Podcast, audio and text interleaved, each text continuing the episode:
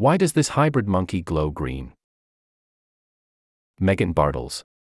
Scientists have just achieved a milestone in stem cell biology after creating a monkey from two embryos.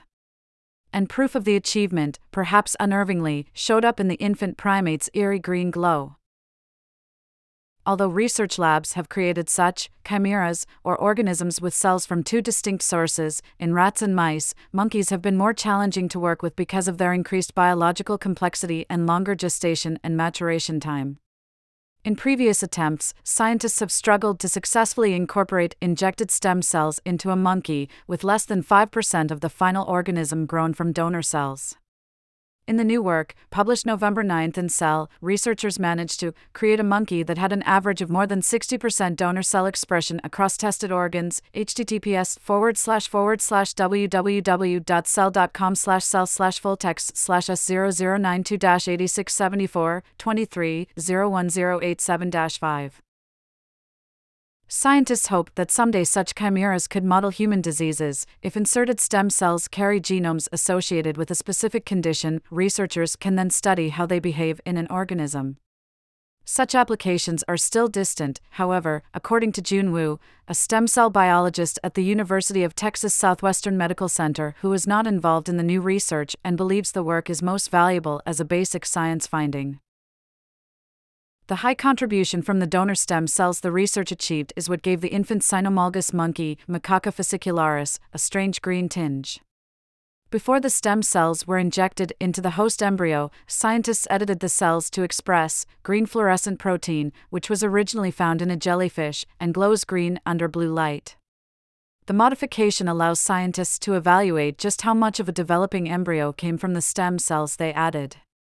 It's good for tracking the cells so you can distinguish the cells that you injected in the embryo from the embryonic cells, Wu says. Although the greenish glow is evident in released images of the monkey the researchers created, it isn't so green as to suggest that 60% of the monkey's cells came from donor material. That's not surprising, Wu says, noting that scientists use specific assays to calculate levels of the protein in the cells and organisms they work with. It's difficult from just the images to get a sense of how much the cells are contributing, he says. Uptake levels of donor material varied widely between the baby monkey's organs, with particularly high levels in the brain, heart, kidney, and lung, among other locations. Scientists do know a few factors that influence how well stem cells are incorporated into organs. Pluripotent stem cells, which can become any cell of the body, come in different varieties. These include naive cells, which act like cells from a pre-implantation embryo and are more readily incorporated, and primed pluripotent stem cells, which act like post-implantation cells and can't be incorporated into chimeras at all. And the materials that cells and embryos are kept in over the course of the experiment can also affect incorporation, Wu says, although biologists are still working to understand other factors at play. Wu says that for him, the key value of the study comes in proving out the high pluripotency of the stem cells that scientists use in the lab.